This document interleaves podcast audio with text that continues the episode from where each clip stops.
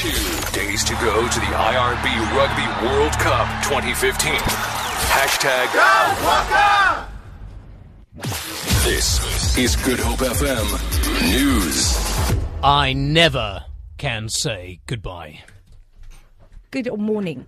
The High Court in Pretoria has denied government leave to appeal against its finding that the failure to arrest Sudanese leader Omar al-Bashir was unconstitutional. Al-Bashir attended an African Union summit in Johannesburg in June. The Southern African Litigation Centre approached the High Court in a bid to have al-Bashir arrested. He was wanted by the International Criminal Court for war crimes. In today's judgment, Judge Hans Fabricius rejected government's application for leave to appeal with costs.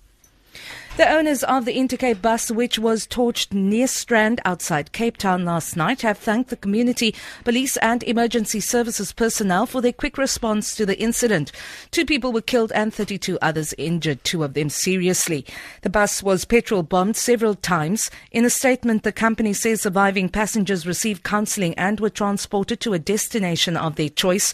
No arrests have been made at this stage, and police are investigating a case of murder and attempted murder. Meanwhile, the bus has been removed from the scene of the petrol bombing. Andile Mbanjwa reports. Municipal workers are busy clearing the scene of debris. Residents from the nearby Elwandle informal settlement say they tried their best to help injured passengers, but the flames from the fire were too strong for them. Residents say it was difficult to open the doors of the bus to also help the 2 passengers who died. I'm Andile Mbanjwa in Cape Town.